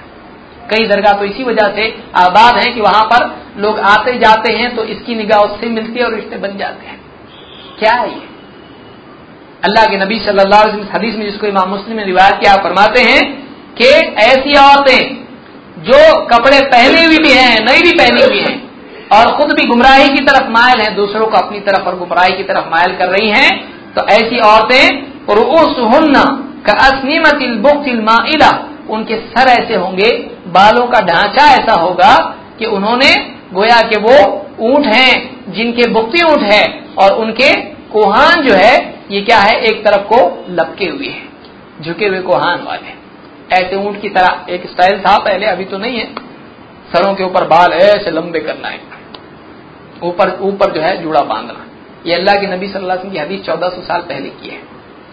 ऐसे ऐसे बाल बनाएँगी सर के ऊपर जैसे ऊँट का कोहान। हो और आप फरमाते हैं, ला यदखुल्न जन्नत वला यजिदन रिहा ये ऐसी औरतें हैं कि जन्नत में जाना तो दूर, जन्नत की खुशबू भी इनको नहीं मैसर होगी इनको जन्नत की खुशबू भी नहीं मिलेगी। वह इन रिहाजमी मसीरती कदा व कदा हालाँकि जन्नत ऐसी है कि इसकी खुशबू इतने ज़्यादा फासले से महसूस होती है। तो यानी जन्नत में जाना तो दूर, जन्नत के करीब भी नहीं जा नहीं जा पाएँगी औरतें। कौन? जो बेपर्दगी को अपने लिए शियार बना के इख्तियार करें। जो दूसरों को अपनी तरफ़ मायल करने के लिए हिजाब को तर्क करें। दूसरों को अपनी तरफ़ मायल करने के लिए हिजाब को तर्क करने वाली औरतें ऐसी हैं। अल्लाह ताला हिदायत अदा फरमाए। अल्लाह के नबी सल्लल्लाहु अलैहि वसल्लम फरमाते हैं, एक हदीस में जिसको इमाम अहमद नसई और हाकिम ने रिवायत किया है अयुम अमरातिन इस्तअतरत तुम खरजत फमरत अला कौमिन लियजिदू रिहहा फहिय जानिया व कुल्लु आइन वो औरत हर वो औरत जो खुशबू लगाए और अपने घर से निकले और लोगों के पास से गुजरे इस नीयत के साथ कि उनको उसकी खुशबू महसूस हो और वो पलट के और लपक के उसको देखें तो आप फरमाते ये औरत जानिया औरत है जो लोगों को अपनी तरफ़ मायल करने के लिए खुशबू लगा है। यानी जिसकी तमन्ना है कि लोग उसकी तरफ़ मायल हों। ये दिल का दिना है। और आप फरमाते हैं, वह कुल्लु आइन जानिया और हर देखने वाली आँख जानी है। ऐसी औरत को देखने वाली निगाहें भी क्या हैं? जिना कर क्योंकि जिना आँख से भी होता है, जबान से होता है, कान से होता है, दिल से होता है। और फिर आखिरी हद उसकी होती है कि आदमी अपना मुँह काला करता है। तो ये आप फरमाते हैं कि ऐसी औरत जानिया है जो अपनी तरफ़ लोगों को महल करे, बेहिजाबी के साथ में और खुशबू के साथ में। और ऐसे ऐसे मर्द और ऐसे लोग जो उसको देखें तो ऐसे लोग अपने इरादे से उसको जब देखते हैं तो ये ये क्या है? वो कुल्लु आइन जानिया। हर देखने वाली निगाह ये भी जानिया तो ये पांचवी चीज़ है जो मुसलमानों में आज आम है। इसी तरह से छठी चीज़ है जो मुसलमानों में आज आम है, और ये इतनी आम है कि इसका एहसास ही नहीं है। बल्कि आदमी ईदैन की नमाज़ के लिए दाढ़ी मोड़ के जाता है। आप बताइए, अल्लाह के आगे खड़े होने का वक्त है, इसमें अकमल जीनत इख्तियार करने का वक्त है, और आदमी गुनाह से बच के अल्लाह के पास जाने के लिए खड़ा हो रहा है। आदमी जो है, ईद के दिन, महीना भर बाद लोग आते हैं पूछते, रमज़ान में रोज़े के हाथ में दाढ़ी, हालत में दाढ़ी मूड सकते हैं, ऐसा पूछते हैं बाकी औकात में कर सकते हैं। रमज़ान में रोज़े की हालत में दाढ़ी कर सकते हैं कि नहीं कर सकते हैं? कौन सी हालत है इसमें जिसमें दाढ़ी कर सकते हैं? कोई भी हालत नहीं है। न शादी से पहले, न शादी के बाद। बहुत सारे लोग ऐसा भी कहते हैं घर वाले भी बहुत सारे नौजवान बेचारा थोड़ा सा जज्बा आ जाता है। घर वाले देखते हैं दाढ़ी बढ़ा रहे हैं तो पहले साफ़ करता था, अब बढ़ाना शुरू किया है। कभी वालिद साहब अकेले में अखबार पढ़ते पढ़ते पूछ लेते हैं, क्यों भाई, कुछ बुरा हो रहा है, क्या हुआ? कभी घर की औरतें कहती क्यों शादी नहीं करना है क्या? शादी करने के बाद करना, अभी नहीं। कोई कहता है कि जॉब मिलेगा तो उसको अगर दाढ़ी रहेगी, साफ़ कर दो पूरा। साफ़ कर दो हदीस में दाढ़ी को माफ़ करो, यहाँ दाढ़ी को साफ़ करो। वाह को लिहा, छोड़ दो वाह को छोड़ देना, माफ़ कर देना। उस माना में माफ़ करना नहीं है ये। छोड़ देना है, तर्क करना है। और आप कतुरु के माना में आते ज़्यादा करो दाढ़ी को। इसलिए बाद रिवायत में आया कि दाढ़ी बढ़ाओ दाढ़ी बढ़ाओ। दाढ़ी को छोड़ो, छोड़ दो उसको, छेड़ो मत छेड़ो मत, छोड़ो उसको। आज आदमी देखता है, महीना हो गया, रमज़ान की रोज़े, छुट्टी, इबलीस भी आज़ाद, ये भी आज़ाद है। शयातीन भी आज़ाद, ये भी आज़ाद है।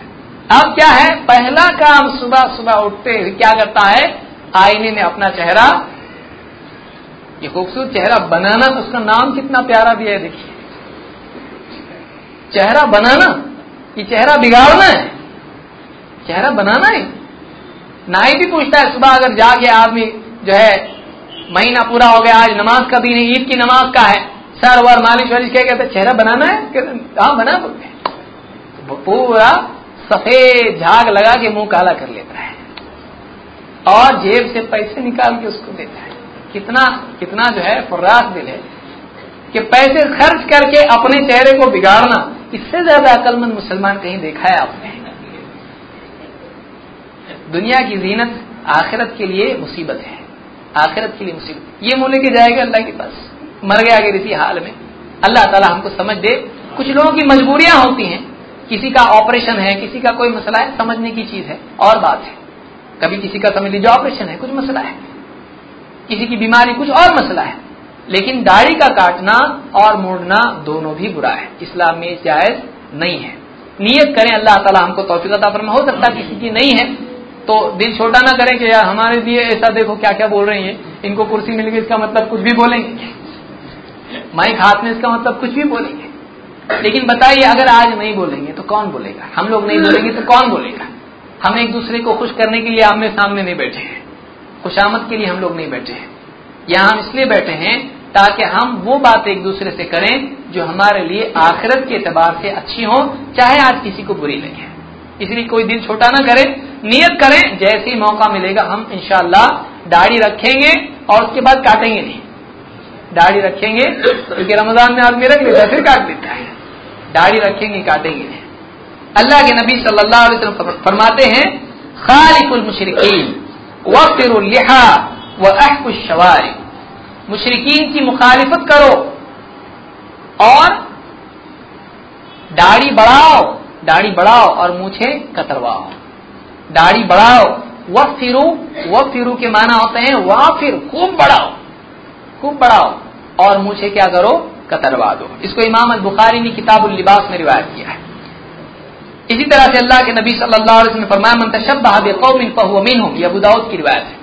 जो जिस कौम की मुशाबहत इख्तियार करे वो उन्हीं में से है। जो जिस कौम की मुशाबहत इख्तियार करे वो उन्हीं में से है। और दाढ़ी मूडना मुसलमानों का शियार नहीं है, तमाम नबियों को दाढ़ी हुआ करती थी इसीलिए आप देखिए कुरान करीम में मूसा सलाम ने जब पिटाई शुरू की, मुशरक देख, शिरक देख कर बनी इसराइल में तो हारून सलाम की दाढ़ी पकड़ के खींचना शुरू किया। उनको भी दाढ़ी हुआ करती थी उनको भी दाढ़ी थी। तो ये नबियों का शियार है, नबियों का तरीका है। और मुसलमानों का शियार है दाढ़ी बढ़ाना और मुझे कतरवाना। ये मुशरकिन का तरीका है, मजूस का तरीका है दाढ़ी मोड़ देना। ये खूबसूरती नहीं है ये क्या है? ये जिल्लत है आदमी के लिए। सातवीं चीज़ जो मुसलमानों में आज आम है, वो तंबाकू, गुटखा और सिगरेट है। बुरा नहीं, समझते हैं। खास तौर से कॉलेज में पढ़ने गया, यूनिवर्सिटी गया तो इसका मतलब सिगरेट नहीं पिएगा तो ये कैसे खूबसूरत दिखेगा? चार दोस्त जमा है और लड़कियों को इम्प्रेस करने के लिए क्या करना है? अच्छे कपड़े पहनना और धुआँ बनाना है फ्री में। फ्री में भी नहीं है। पैसे खर्च करना है, फेफड़े खराब करना है कैंसर की पॉसिबिलिटीज पैदा करना है पोल्यूशन करना है और धुआँ बनाना है। इंजन है? क्या है? धुआँ पैसा खर्च करके ये क्यों धुआँ बना रहा है? अब बताइए, इसको धुआँ खुद पसंद नहीं, लेकिन सिगरेट पी के धुआँ बनाता है। इतना नुकसानदेह सिगरेट कि अभी नई रिपोर्ट आई है कि सिगरेट के नुकसानों में से एक नुकसान बच्चों को भी होता है, घर के बच्चों को। चाहे उस वक्त वो मौजूद ना हो। बात शुरू में इससे तो पहले ही कह रहे थे कि बच्चों के सामने करेंगे, उनके फेफड़ों में जाएगा, उनको नुकसान होगा। ठीक है, वो स्कूल गए हैं घर में बैठ के सिगरेट पी रहा है। लेकिन वो जब आएगा बच्चा घर, या छोटा बच्चा जब रेंगेगा ज़मीन पर, या सोफा पर, यहाँ, वहाँ, ये जो कुछ पीता है सिगरेट, उसका जो धुआँ बनता है, वो वापस धुआँ आके टॉक्सिन्स उसको कहते हैं। वो सारे जो टॉक्सिन्स होते हैं सोफा पे, फर्श पे टेबल पे होते हैं, बच्चे खेलते हैं, वो उसके हाथ में लगता है, वो आपस मुँह में डालता है, उसके पेट में वो चला जाता है। एक रिपोर्ट में ये भी है कि अगर हमल औरत के पेट में है, हिंदुस्तान में तो नहीं होता है फॉरेन कंट्रीज़ में होता है, यूरोप वगैरह में, अगर औरत के पेट में हमल है और वो औरत उस दौरान सिगरेट पीती है तो उस सिगरेट का असर उस बच्चे को होगा, बच्चे में एग्रेशन पैदा होगा। बच्चा गुस्से वाले मिजाज का पैदा होगा। देखिए, माँ का असर बच्चे पे जा रहा है, माँ का क्या होगा? पेट में बच्चा है, औरत का असर बच्चे को होता है। सिगरेट अगर पीती है, कितने नुकसान है, बताने की ज़रूरत है। लेकिन आदमी फिर भी पीता है। शौक है, गम भुलाने के लिए आदमी पीता गुस्सा आया, क्या करेगा? बैठ के अकेले कुर्सी, झूलने वाली कुर्सी है। और उस पर या गार्डन में चला गया, या मस्जिद के बाहर, और बैठ के सिगरेट, धुआँ शुरू। कोई आदमी तंबाकू खा रहा है। जैसे इफ्तार की, फ़ौरन मस्जिद के बैतुल कला के पास सारे चार पाँच दोस्त जमा हो गए। ये उसको दे रहा, वो उसको दे रहा, हमदर्दी। क्या दे रहे हैं? तंबाकू गुटका एक दूसरे को बांट के खाओ। खाना कभी बांट के नहीं खाते। तंबाकू बराबर बांट के खाते। और अजनबी लोग बांट के खाते हैं। अजीब बात है, मैं कई लोगों को देखा हूँ। ट्रेन में, बस में, एक निकालेगा जेब में से चूना होता है, उसके उसके ट्यूब होता है। और तंबाकू निकाल के खाएगा, दाएँ बार देखेगा, कोई गौर से, बहुत गौर से कोई देख रहा है तो ये समझ लेता है, इनकी पहचान जिसे एक कबूतर दूसरे कबूतर को पहचानता है। एक चोर दूसरे चोर को पहचानता है। एक पागल दूसरे पागल को पहचानता है। ये एक दूसरे को बराबर पहचान, चाहिए, ये पूरा बनाता है, मेहनत। बना के उसको हाथ आगे करता है, इसके हाथ में से वो थोड़ा लेता है, थोड़ा लेता है, अजनबी एकदम, कोई पहचान नहीं। कभी मिले नहीं ज़िंदगी में, ना आगे मिलने वाले फ्री में एक दूसरे के लिए, यानी ये एथिक्स है, तंबाकू एथिक्स इसको कहते हैं। तंबाकू वाले अखलाक, ये आलमी सतह पर ये चलता है कि एक तंबाकू वाला दूसरे तंबाकू वाले का हमदर्द होता है। उसको देना लाजमी है, अखलाकी फ़र्ज़ है उसका। हराम ही है। तंबाकू खाना हराम, खिलाना हराम, दोनों हराम है। क्योंकि ये मुजिर है, इंसान के फेफड़ों के लिए खराब है, उसके अंदर उसके जिस्म के लिए खराब है, उसके हलक के लिए खराब है। कितनी आप तस्वीरें देखें, अगर दवाखाने में जाके डॉक्टर्स के फाइल्स में आपको चक्कर आ जाएगा। कितना खतरनाक चीज़ है। खाना खाइए, फल खाइए। आपको क्या खाना खाइए ना? तंबाकू क्या है? सिगरेट क्या है? आप क्यों पीते? आप बताइए, बहुत सारे लोग बोलते हैं कि ये यहाँ पर खर्च हो रहा है, वहाँ पर खर्च हो रहा है। मुसलमान कुर्बानी करते हैं, कितने जानवर, कितना खर्च होता है, क्या कुछ नहीं ये सब लोग अगर सिगरेट पीना बंद करें, कोई भूखा नहीं रहेगा दुनिया में। कितना खर्च होता है सिगरेट के ऊपर। आप बताइए, अगर बीस मैं बार खड़ा था बस स्टॉप पे, पान की दुकान में पूछा, आपके पास मिनिमम छोटे से छोटा पैकेट सिगरेट का कितने में आता है? बोला, बीस रुपए तक तो आता है। मैं सोचा, एक आदमी, और कितने सिगरेट होते हैं? कम से कम दस सिगरेट उसमें होते हैं। एक दिन में आदमी आराम से एक पैकेट खत्म करता है। कुछ और ज़्यादा बहादुर होते हैं। जो एक से ज़्यादा पैकेट खत्म करते हैं। अगर आप मिनिमम बीस रुपए एक दिन का आप सोचते हैं, आप महीने का कितना होता है? महीने का छह सौ रुपए होता है। और साल का कितना होता है? सात हज़ार से ज़्यादा होता है। होता है कि नहीं होता है? सात हज़ार रुपया धुएँ में खर्च कर रहा है। और उसका खर्चा जो बाद में आने वाला है, चालीस साल के बाद में, वो अलग से निकाल के रखना चाहिए पहले से। कि फेफड़े जब खराब हो जाएँगे, जब कैंसर हो जाएगा, या कुछ और नुकसान हो जाएगा उसके खर्चे का क्या है? वो भी अलग से निकाल के पहले रखना चाहिए। यही पैसा अगर आदमी साल का सात हज़ार रुपया, अगर कोई बच्चा, गरीब बच्चा है, उसके एजुकेशन में कोई आदमी ऐसा है, कोई बेवा है, कोई गरीब, उसको देगा तो धुएँ से दुनिया भी महफूज रहेगी और दुआ मिलेगी। धुआँ नहीं और दुआ हाँ। एक आदमी कर सकता है। तो ये एक आदमी समझदारी अगर करे तो ये सारे फ़ायदे हासिल हो सकते हैं, इन बुराइयों से आदमी बच सकता है। अल्लाह अल्लाह ताला फरमाता है, वला सुल्कू भी ऐदी कुम इलतालुका अपने आप को तुम हलाकत में मत डालो। अल्लाह ने इससे मना किया है। इस आयत से उलमा ने इस्तेलाल किया है, सिगरेट, तंबाकू और शराब वगैरह की, के नुकसानदेह होने की वजह से हराम होने के लिए। शराब के लिए तो मुस्तकिल आयतें हैं, लेकिन सिगरेट, तंबाकू के लिए इन आयतों से इस्तेदलाल किया गया है।